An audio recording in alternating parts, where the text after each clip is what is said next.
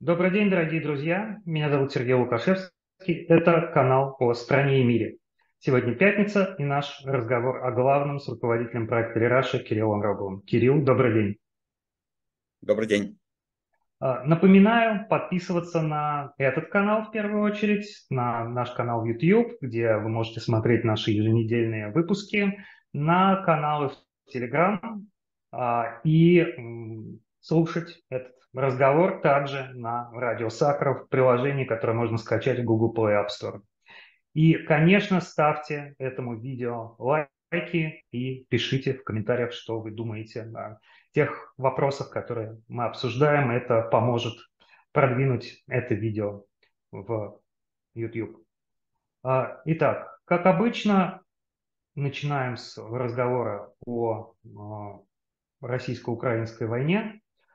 А, и события на линии фронта продолжают оставаться одновременно такими вязкими. А, как бы новостная повестка все время относительно одинаковая, при этом очевидно, что для а, Украины, как кажется, к сожалению, это скорее плохие новости, чем хорошие. Военные эксперты, такие как, например, Николай Митрохин, считают, что у России есть шанс в течение месяца взять а, Авдеевку, очень сильно укрепленный а, украинский рубеж, который российские войска не могли взять с начала широкомасштабного наступления. При этом украинцам в то же время удалось, как кажется, закрепиться основательно на левом берегу Днепра и даже перевести туда военную технику. Впрочем, мы узнаем об этом из сообщения о том, что эта техника была подбита в боях россиянами.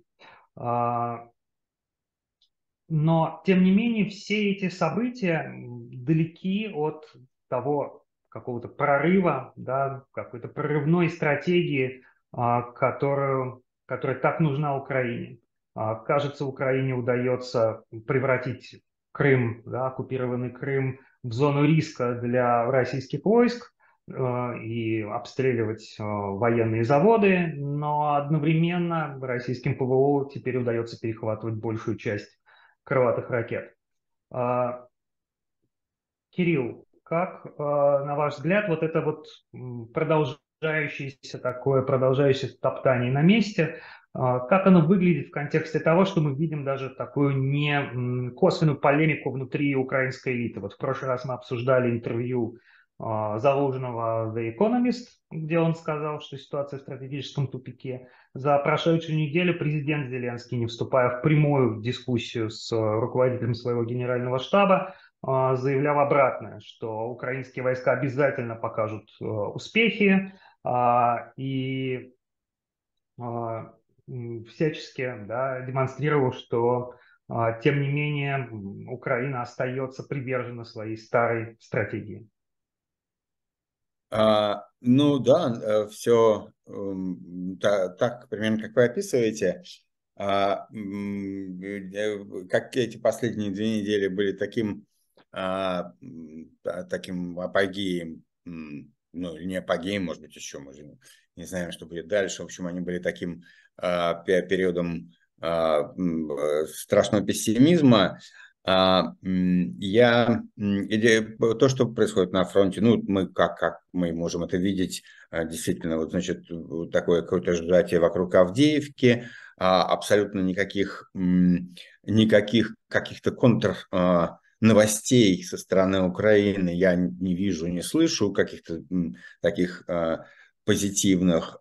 И что любопытно также, что вот та какая-то дроновая, тот, тот дроновый натиск, который мы наблюдали там месяц э, назад, и который тогда все бурно обсуждали месяц, полтора месяца назад, он как-то тоже, то, тоже как-то э, куда-то рассосался. Э, был вот удар по этому самому заводу, по, по ремонтному доку, да, но в целом так мы не видим с, с украинской стороны каких-то каких-то э, операций, которые бы добавили что-то к картинке. А зато, ну, значит, в целом такой, особенно в западных медиах, э, так, так, такой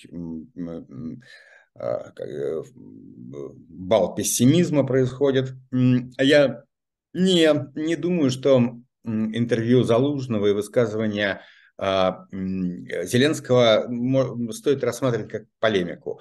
Интервью Залужного, оно экономисту, оно имело такую, оно имеет такую свою задачу, пиар, задачу, ну, информационно как бы а, пиар в таком нормальном смысле, да, это некоторый месседж, который он должен сообщить, и этот месседж состоит в том, чтобы вот закончить а, ожидания от э, контрнаступления и как бы вот пройти, перевернуть эту страницу.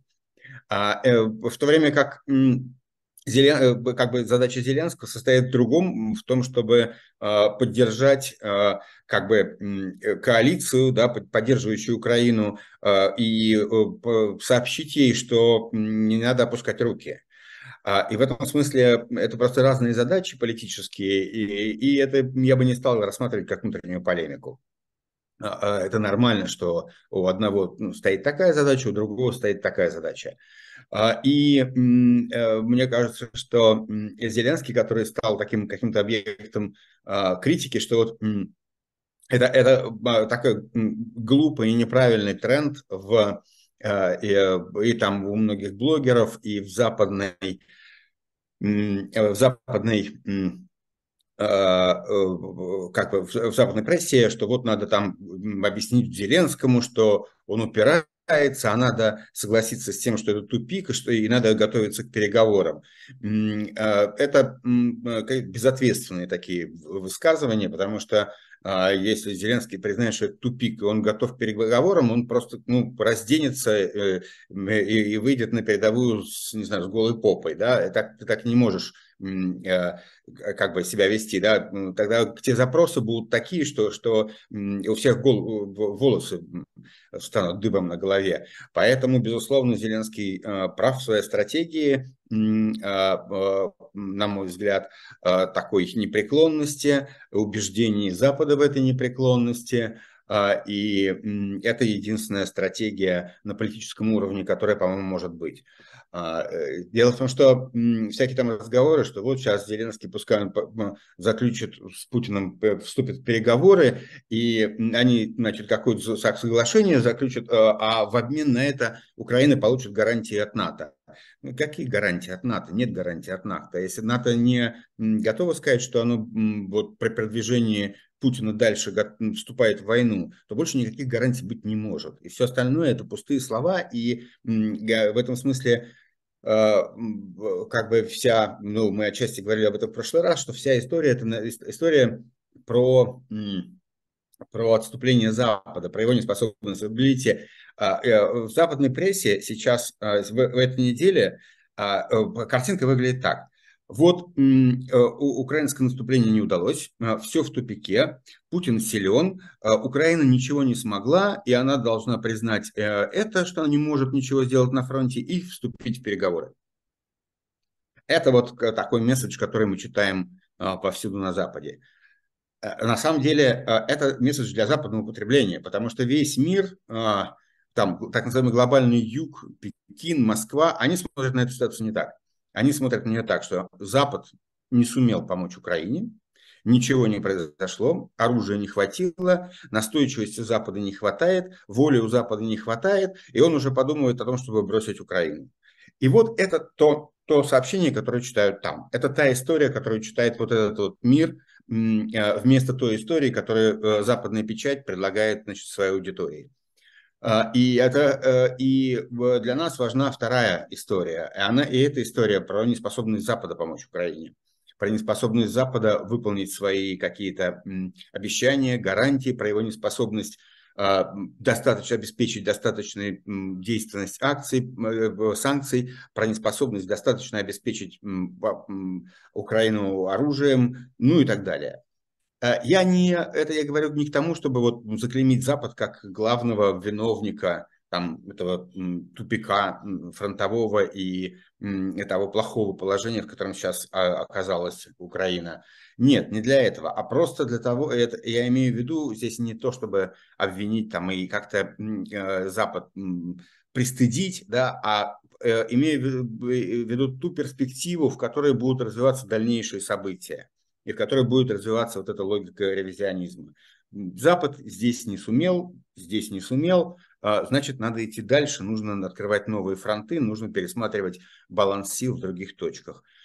Э, и это как бы гораздо более серьезная история, а, чем там спор Залужного и а, Зеленского. Вот, э, ну, действительно, мы при этом мы не знаем многого в положении вещей, мы не знаем, насколько надежен фронт с обеих сторон, а, мы, мы, есть опасения, которые высказываются в последние недели, что а, у Украины как бы кончаются силы, в смысле мобилизации военной силы, а у Путина они как раз а, есть. И вот мы на этой неделе в Раша писали материал такой, в котором обозревали э, как всегда мы это делаем, там данные а, и результаты расследований наших коллег а, э, из «Новой газеты», и из других изданий, и построили такое обозрение, в котором мы, как бы наша гипотеза состоит в том, что российские власти нашли такой эквилибриум, который позволяет им достаточно сейчас привлекать на фронт людей а, без мобилизации. То есть они нашли как бы модель контрактной армии, а, которой у них раньше не было. Раньше была такая, до войны была контрактная армия, вот предыдущие десятилетия российские вояки строили контрактную армию, которая была, в общем, не приспособлена для, для военных действий. Да? Это была такая э, механизм альтернативной занятости. Людям платят не очень большую зарплату, они ходят и проводят свои дни в казарме. И все. А как только выяснилось, что надо воевать, это развалилось совершенно. Но сейчас похоже, что значит, э, Э, Кремль нашел некоторую модель мобилизации, модель контрактной мобилизации, назовем ее так, которая состоит из нескольких э, составляющих. Первая составляющая это то, что контракт теперь довольно дорогой, он там больше 200 тысяч его базовая ставка, при этом еще платятся при заключении контракта платятся так и вступительные как бы деньги большие, что очень такая тонкая мера, потому что эти деньги, которые в некоторых регионах достигают там 450 тысяч а, а, единовременная выплата, где-то они поменьше. Эти деньги э, многим очень нужны, да, потому что это э, деньги, которые там могут решить сразу вот, у семьи острые проблемы какие-то есть, там кредит, который нельзя выплачивать, там еще что-то, а, и ты можешь вот решить эту проблему, да, с помощью такого беспроцентной суды. Ну и потом, значит, отправляешься на войну. Это для как бы для многих семей оказывается важным и для многих мужчин очень стимулирующим. Ну как вот я не могу помочь семье, ну что ж такое, вот я могу помочь семье, вот я сейчас так сделаю. И сразу мы получим там 400 тысяч, мы вот решим такие-такие вопросы, потом пойду служить, что делать, может еще заработаю. Потом там еще доплаты. В общем, есть э, как бы это, это, это конкурентное предложение, но оно конкурентное не, в цел, не вообще для России. А, как бы большинство людей в России при таких рисках для жизни, при, при таких рисках морального свойства, психологического свойства, они за эти деньги не пойдут значит, воевать. Но при этом, вот как обнаруживает исследование, которое публиковала «Новая газета», это исследование построено на анализе а, э, профилей контрактников Э, в, в ВКонтакте, да, и там они проанализировали, как бы такой большой, там, по 700, больше 700 профилей ВКонтакте проанализировали и поняли, вот тот, описали тот социальный тип, типаж, да, который, для которого это конкурент, конкурентное предложение, и который соглашается за эти деньги идти воевать. Это там не очень образованный мужчина средних лет, с не, э, без особых квалификаций. Часто он работает э, вахтовым методом для своего депрессивного региона, куда-то ездит на заработки. Э, это такой мускулинный тип, с, э, такая мускулинная культура, да, хабитус, как бы предполагающий, что мужчина должен быть настоящим солдатом, он должен, то есть, ну, не то, что настоящим солдатом, он должен быть готов к этому, должен быть готов к риску, к, там, э, он несет высокую ответственность перед семьей, и э, вот, вот этот, этот типаж, как бы э, его много в России, и он, значительная часть таких людей, она оказывается готова пойти на этот контракт. А, и, значит, еще вот этой вот модели новой контрактной армии, еще элемент, это, это значит то, что это возложена вербовка контрактников, возложена на губернаторов, они должны, значит, э, показывать результаты, при этом, э, значит, возникает там конкуренция между губернаторами, которые перетягивают из других регионов. Значит, они, а губернаторы, они дополнительные выплаты, они как бы стимулировать должны. Да? Вот ты должен выполнить план, ну, из, изыщи деньги, сделай предложение такое, чтобы у тебя шли в контрактники. Ну и вот эта вот коммерческая административная логика, помноженные на такое попадание в социальную среду и на наличие в, в России слоя, вот этого депрессивного слоя, а, социального, а, оно сейчас работает и позволяет пополнять, а, пополнять значит, войско живой силой новой, видимо, не позволяет, мы вообще не знаем, когда это кончится, да, может быть, это там близко к исчерпанию, может быть, этот слой иссякнет, а, может быть, придется... Здесь еще важно, что есть деньги, чтобы позволить себе такое. Есть деньги, это довольно большие деньги на круг получаются. Если там это речь про там, 100 тысяч человек, это довольно большие деньги, но э, благодаря нефтяным значит, ценам, которые держались последние а, полтора года, это все-таки это, это, это вполне приемлемо а, для бюджета. И Э, э, вот это работает. А, вот, и, но мы не знаем, сколько это продлится. Э, по всей видимости, эта модель не позволяет заменить мобилизованных в прошлом году, и они так остаются там, значит, в плену, в военном плену а, у российских властей, но она позволяет вот дополнительно изыскивать силы, и это создает риски, что возник, возникает дисбаланс обратный тому, который был в прошлом году, когда украинцы как раз чувствовали себя более подготовленными а, в смысле мобилизацион, мобилизации живой силы. Сейчас есть как бы указания и дискуссия о том, что этот ресурс у них а, сократился, в то время как у Путина вот он появился, появилось а, второе, второй значит, канал подтягивания живой силы. А российские власти не боятся напряжения между вот этими контрактниками и мобилизованными? У них уж больно неравное положение. Ну, это я не знаю, а, бояться не бояться, но пока это работает.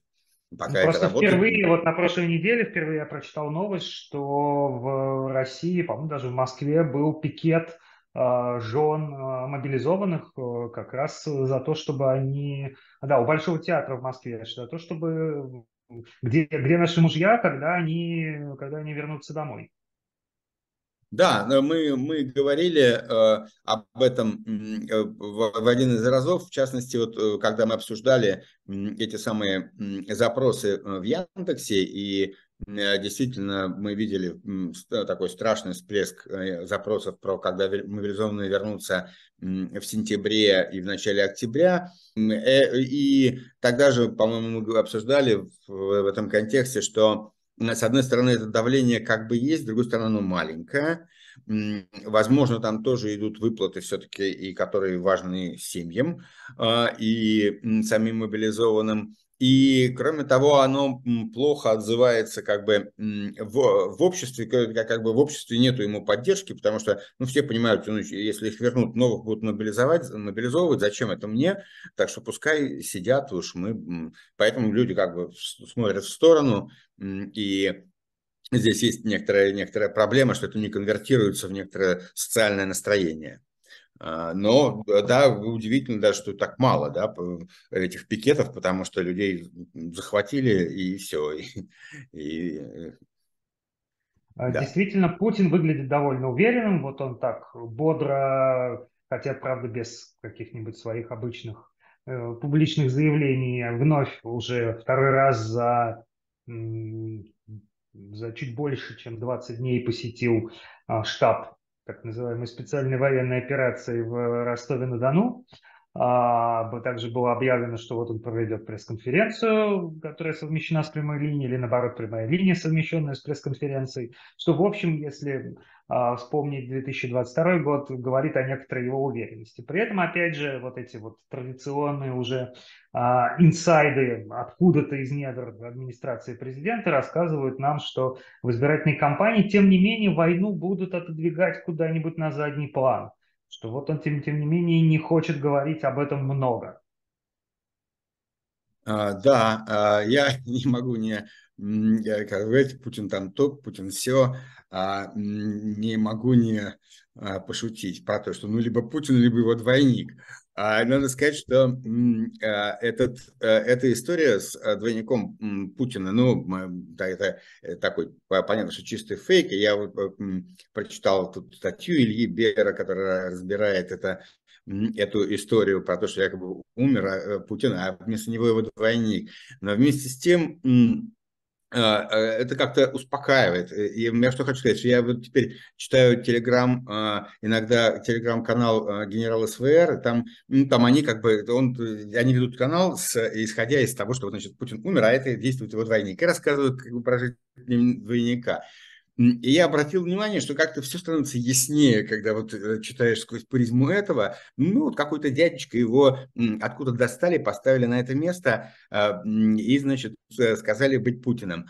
А, и э, это как-то а, какая-то в этом есть правильный взгляд на вещи.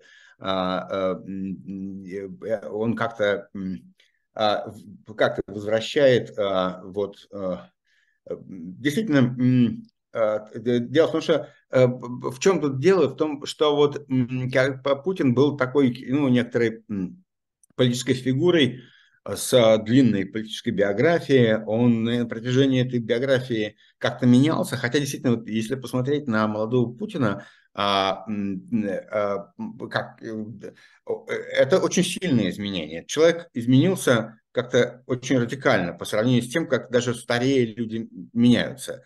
А, э, и мне как даже трудно их сопоставить, вот молодого Путина и того, который сегодня.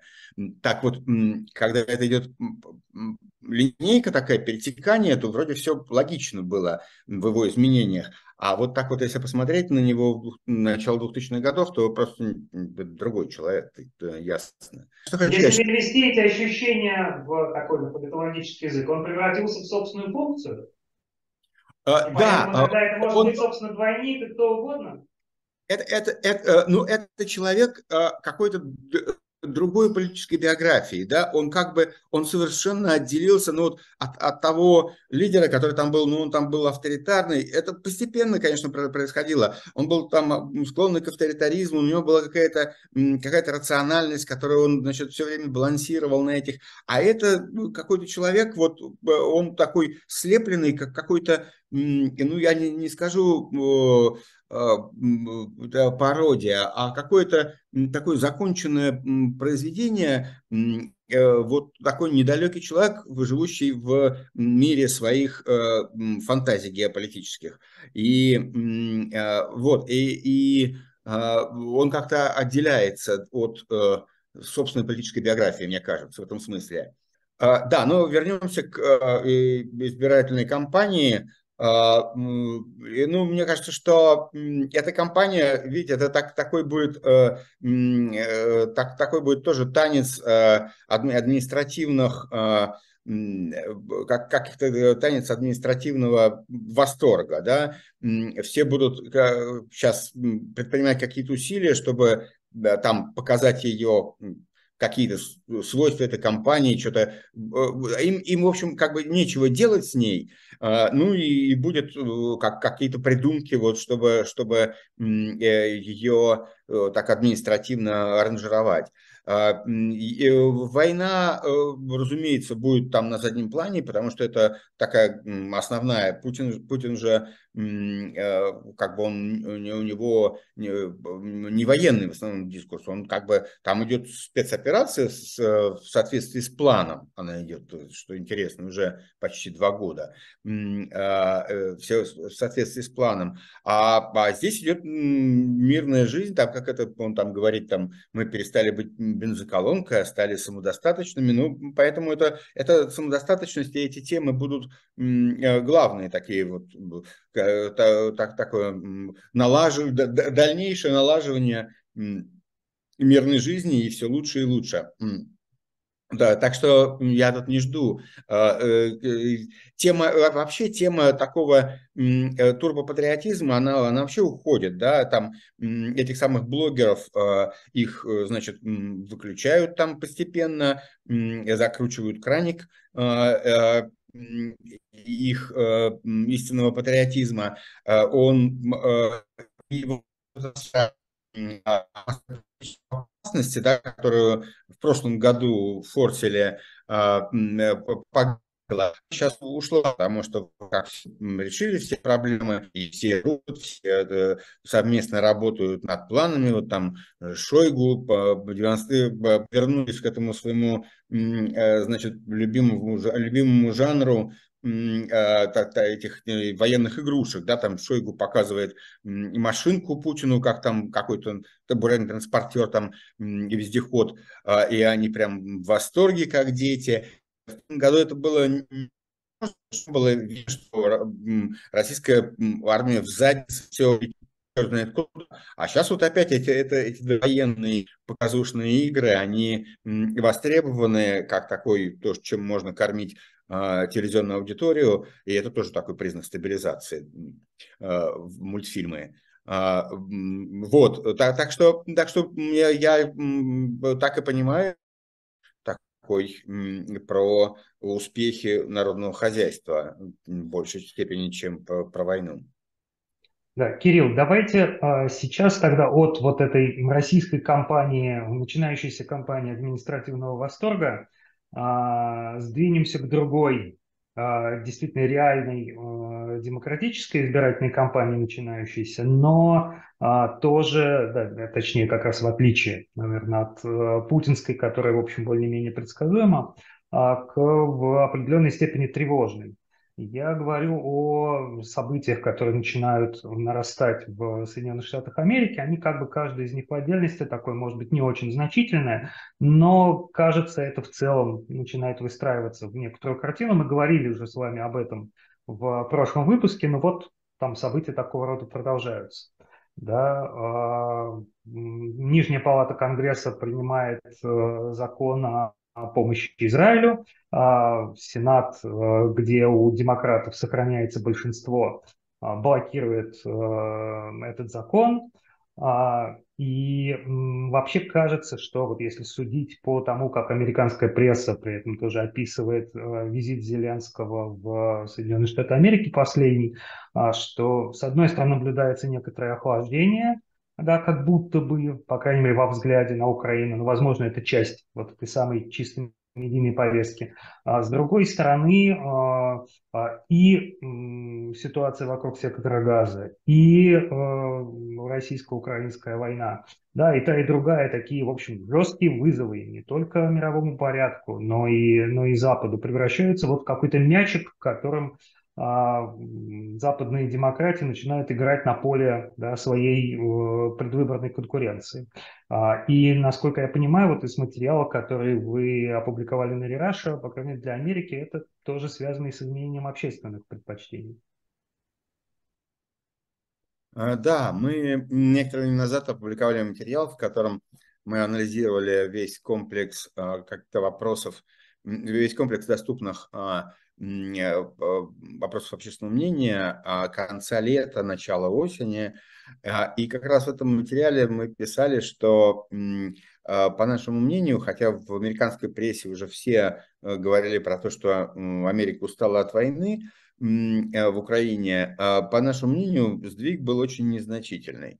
А, значит, вот в конце октября появился, э, в конце октября, в октябре был проведен опрос Гэллопа, и он был опубликован на прошлой неделе, и а, он как бы демонстрирует, что сдвиг некоторые есть. Этот сдвиг как бы не супер а, критический, там повысилась, резко повысилась доля людей, которые считаю, что Америка предоставляет чрезмерную помощь, э, слишком большую, да, там спрашивается, помощь, которую Америка предоставляет Украине, она, вам кажется, недостаточной, такой, как нужно, и даже слишком большой. Вот это слишком большой, э, оно повысилось резко, оно повысилось в основном за, за счет республиканцев. Республиканцы, там, если раньше говорили, что э, была там и так высокая планка, там, по 50% говорили, что слишком большая помощь, а сейчас 62%, а, а, и а, за счет э, непартийных, независимых, так называемых респондентов, которые не являются, не идентифицируют себя ни как республиканцы, ни как демократы, они там тоже повысилось. То есть она повысилась на 10 пунктов у республиканцев и на 12, и на 10 пунктов у независимых. И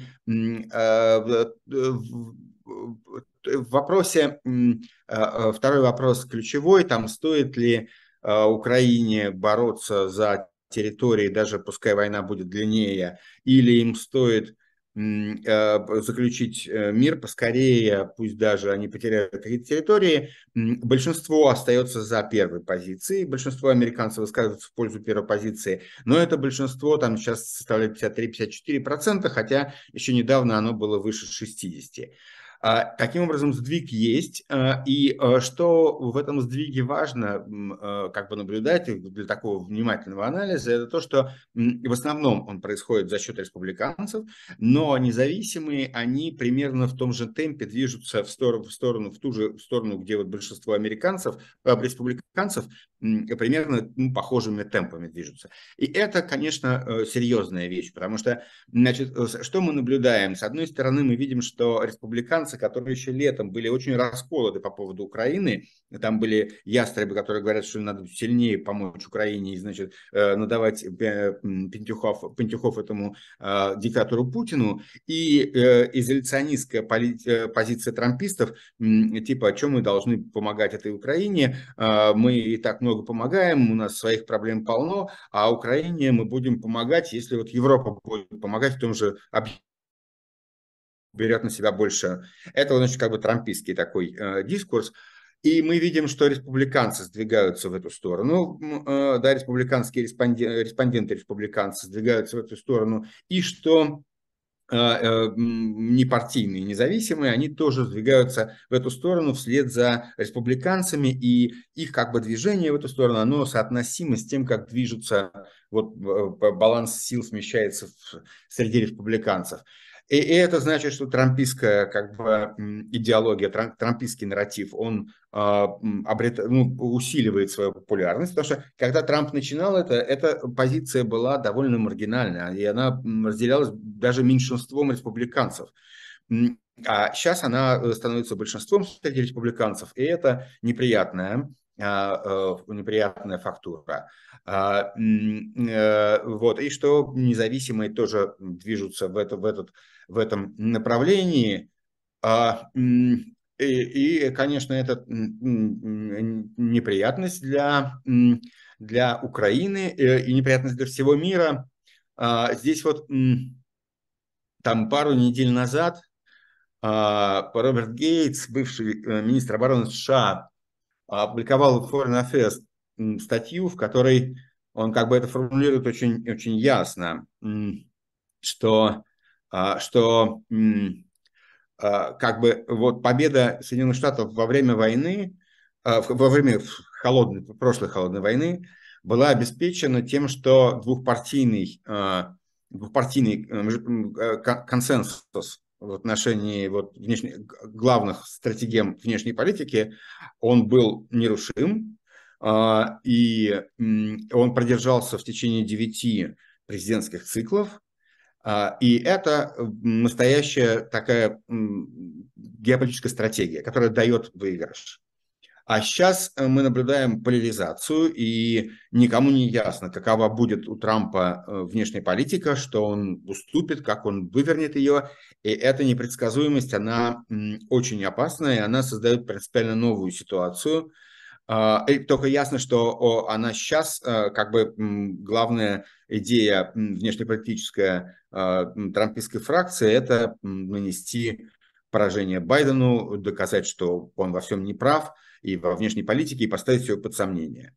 Это очень опасная ситуация, которая э, как бы она опасна тем, что, как вот э, мы говорили об этом, о, о логике ревизионизма, да, что когда оспаривающие державы а, которые оспаривают баланс сил, существовавший до того, когда они видят, что это получается, то а, они начинают это пробовать на новых, ну, в новых эпизодах, в новых э, ситуациях, и количество а, количество противостояний, с которыми сталкивается Запад, оно увеличивается. И оно таким образом сужает возможности Запада по реакции, оно его сковывает, потому что они противоречат друг другу.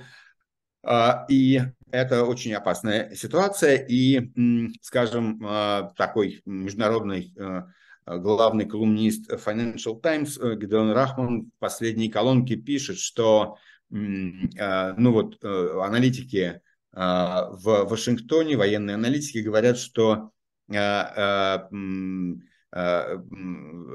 значит, китайское руководство, Си, товарищ Си, а, поставил а, задачу военным быть готовыми к вторжению в Тайвань а, в 27 году. Ну, это э, мелькало, я не знаю, какие у, у э, Гедона Рахмана источники, но это мелькало действительно, это в докладах РЕНД, что вот э, вероятность конфликта вокруг Тайваня, она достигнет как бы э, такого апогея, вероятность этого конфликта э, в 27-32 что ли, году, вот, как, примерно туда они относили это. Так вот, э, э, Рахман пишет в этой колонке, что та поляризация, э, которую мы видим сегодня в Соединенных Штатах, она, э, возможно, приблизит это, это, это конфликт, потому что когда оспаривающая держава видит слабость противной стороны, то это становится дополнительным стимулирующим таким толчком для того, чтобы ну, быстрее воспользоваться моментом и начать в этот момент эскалацию, которую э, может не выдержать э, как бы или неправильно себя в ней повести э, оппонент, оспариваемая э, держава. И вот ну, э, это как бы событие этой недели, вот что э, как бы на, в, у аналитиков, да, их вот их представление о том, что происходит в мире, оно вот сместилось в эту сторону, что поляризация в Соединенных Штатах, она прямо приближает, стремительно приближает вероятность следующего конфликта, в частности, э, например, вокруг Тайваня, его начало, его начало напряженности, которая там будет развиваться. Вот, поэтому это даже разговор не про Украину, а про нечто большее. Вот эта э, э, тема, что Запад устал, и Украина, значит, должна договариваться с Путиным, она, она стимулирует э, не только ухудшение ситуации вокруг Украины, но и вероятное ухудшение общемировой Э, геополитической ситуации, когда э, на уже имеющиеся конфликты будут накладываться еще новые открывающиеся фронты противостояний.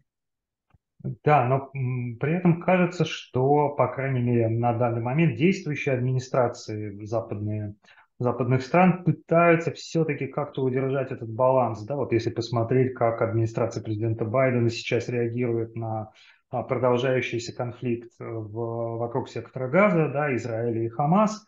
А вот это вот постоянный баланс между, с одной стороны, поддержкой Израиля, с другой стороны, призывом к там, гуманитарным, да, гуманитарным паузам. А, опять же, на вашем же проекте а, материал о идее поддерживать те страны, которые, наоборот, не карать те страны, которые санкции нарушают, да, давать преференции тем, кто их, тем, кто их соблюдает, да, и, наконец, я тут сразу вот соберу как-то это все в один блок, и, наконец, заявление Европейской комиссии, а, что она рекомендует приступить к переговорам с Украиной о вступлении в ЕС. Да, то есть может быть некоторый скепсис по поводу возможного военного там суперуспешного завершения этого конфликта, но, по крайней мере, движение в сторону какой-то а, гораздо более фундаментальной политической поддержки Украины. Но здесь действительно есть три разных, на мой взгляд, вопроса. Первый вопрос – это а, стратегия Соединенных Штатов, э, администрации Байдена в отношении а, Израиля э, и э, конфликта в Газе. Здесь, как бы, ну, при том, что она подвергается критике, и, и, как мы знаем, изнутри США, и изнутри даже американского истеблишмента, а, и бюрократии государственной. А при этом она направлена, ее главная как бы идея, главная стратегема направлена на то, чтобы не допустить а, разрастания конфликта на Ближнем Востоке, чтобы это не, не превратилось в многостороннюю войну Израиля с окружающими его странами. И э, это первая задача. Вторая задача – это попробовать хоть как-то сохранить баланс, чтобы совсем не оттолкнуть от Байдена тех демократических избирателей в Америке, особенно молодых, которые сочувствуют Палестине.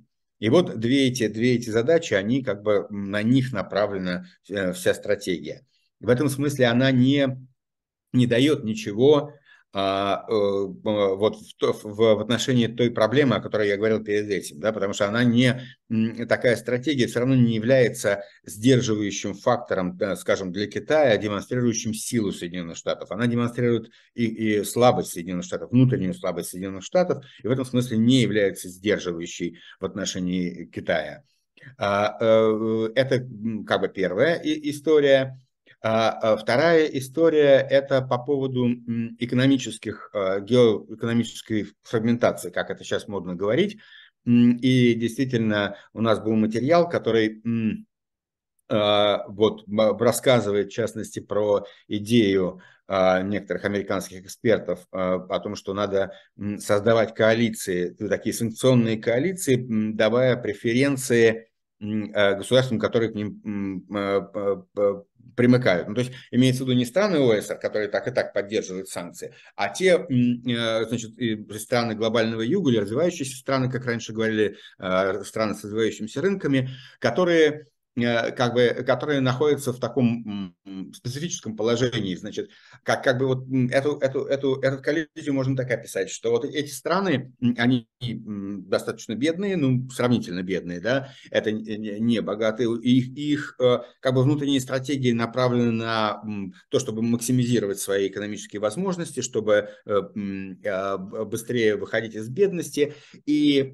их как бы стратегия она э, выглядит для богатых стран исключительно эгоистической, потому что они, даже если они не поддерживают Путина и его вторжение в Украину, они э, все равно не будут присоединяться к санкциям, потому что э, с их точки зрения гораздо выгоднее не присоединяться к этим санкциям. Санкциям это история а, богатого западного мира, богатого севера, мы в ней не участвуем, она потенциально для нас опасна, мы вообще такое санкционирование экономическое не приветствуем, а кроме того, население и элиты, и население этих стран, они э, как бы вот исповедуют этот такой эгоистический, прагматический а, экономический национализм. И когда, и более того, вот как бы эта ситуация, которая сейчас сложилась, она до некоторой степени усиливает позиции таких а, политиков в этом мире, в этом вот глобальном юге, политиков типа Эрдогана, которые одновременно а, э, которые одновременно а, разворачивают такую антиколониальную, антиамериканскую, антизападную риторику и при этом демонстрируют способность зарабатывать на своей, своем положении, что они вот не присоединяются к санкциям, но и как-то баражируют между двумя сторонами и зарабатывают на этом, приносят выгоды своей, своей стране. И, и э, это их укрепляет позиции. И вот надо создать такую ситуацию, чтобы этот экономический э, национализм, этот, этот, этот эгоизм экономический и э, как бы и антиамериканизм, чтобы они сейчас не, э, чтобы они не были в резонансе, как они сейчас находятся в резонансе, а чтобы они противоречили друг другу.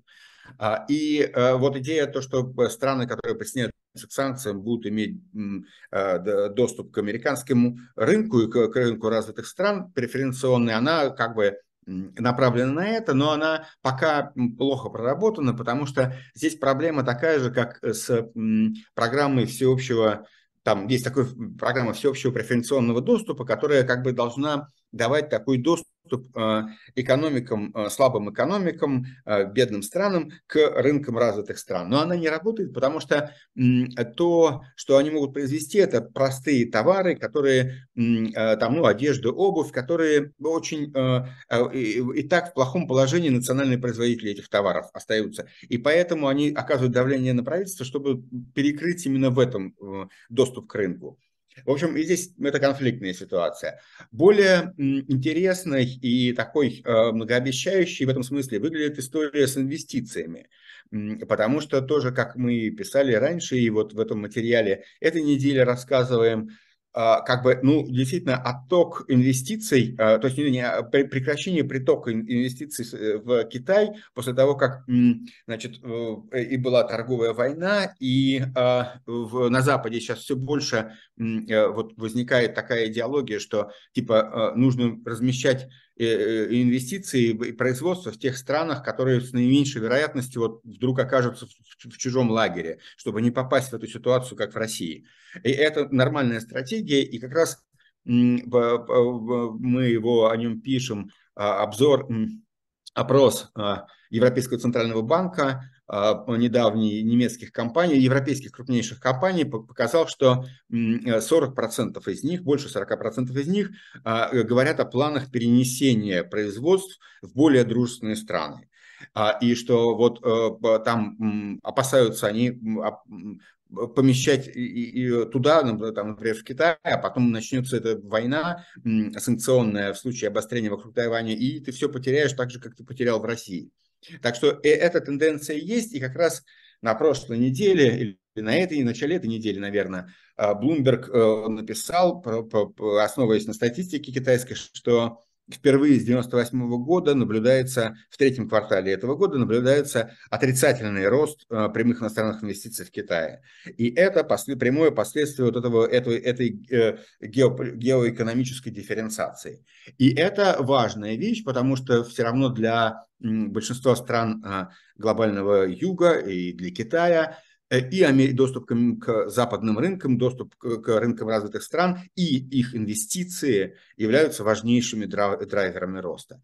Поэтому, э, в принципе, э, реализовать вот эту, эту связку, сделать ее более политически значимой, это реально, и это одна из тех вещей, которые могут как бы мир уберечь от, от какого-то крупномасштабного конфликта, который сейчас стал все более вырисовываться как такая, как вероятная вероятность. Вот, и это на самом деле, в некотором смысле, это было бы возвращением к каким-то стратегиям прошлого, потому что а, еще в 90-е годы, если мы вспомним, очень сильно было представление, что вот инвестиции, которые к вам могут прийти из, из развитых стран или не прийти, очень сильно зависят от вашего институционального трека, от вашего э, тренда, как у вас развиваются институты, насколько вы становитесь более похожими на западные, э, на западную среду. Потом в 2000-е годы, когда было явно такое, ну, когда была очень низкая ставка э, Соединенных Штатов, ставка ФРС и такой был бум глобализации, бум инвестиций, это все пошло прахом, да, инвестировать стали всюду, да, где и с удовольствием инвестировали во всякие проблемные авторитарные страны, считая, что как бы, ну, есть, есть доходность, и вообще авторитарные правительства нормально обеспечивают возврат инвестиций, возврат э, как бы вложенного, и хорошо. И в этом смысле сейчас может быть такой произойти откат опять к тому, что э, инвестиции окажутся гораздо более обусловленными, э, обусловленными э, оценкой политических и геополитических рисков. Э, и э, это может, на, если эта стратегия сложится, она может как бы несколько изменить тот тренд неблагоприятный, который мы наблюдали в последние э, 10-15 лет. Ну, вот примерно так. Ну и возвращаясь, там третий вопрос у вас был про вступление Украины в ЕС, э, и э, мы, я не помню, говорили ли мы в этих передачах об этом, мы делали такую некоторое время назад тоже подробный обзор про это, про а, что как бы политически нету, э, политически невозможно не принять Украину в ЕС, это необходимое сейчас, что придется Европе делать, в этом смысле она как бы само, сама идеология, логика принятия в ЕС, она меняется, да, это логика военного времени. То есть в мирное время э, Украину принять в ЕС было невозможно при таких условиях. Сейчас она будет поставлена вот как бы в эту группу принятия, но это означает только, что это немножко другая история, Э, и она означает для того, что она означает, что ЕС будет очень сильно трансформирован, потому что э, будет какое-то ядро, которое э, имеет один вес, а, и будет некоторая периферия, а, не будет единогласного консенсусного принципа консенсусного решения, а, и будет очень сложная история по практической Э, практической интеграции Украины в общий рынок, э, которая будет действительно сложной и которая является особым вызовом и стратегической задачей для э, ЕС. И это будет большая проверка как бы на прочность не только ЕС, не столько ЕС, сколько ее восточноевропейской, восточной части, так сказать, ЕС, где, к сожалению, такой национальный а, экономический эгоизм, ну, не к сожалению, а естественно довольно образом, где гораздо ниже уровень жизни, и поэтому национальный а, экономический эгоизм также а, важный фактор международных отношений, важный фактор взаимоотношений внутри ЕС. И мы видели, что неутешительные на этом фронте всякие новости про, про когда э, практически по всем параметрам, где Украина могла бы выйти на рынок ЕС, э, этому начинают возражать соседние восточноевропейские страны, которые сами сидят ровно в тех же нишах, и для них это, этот выход будет болезненным.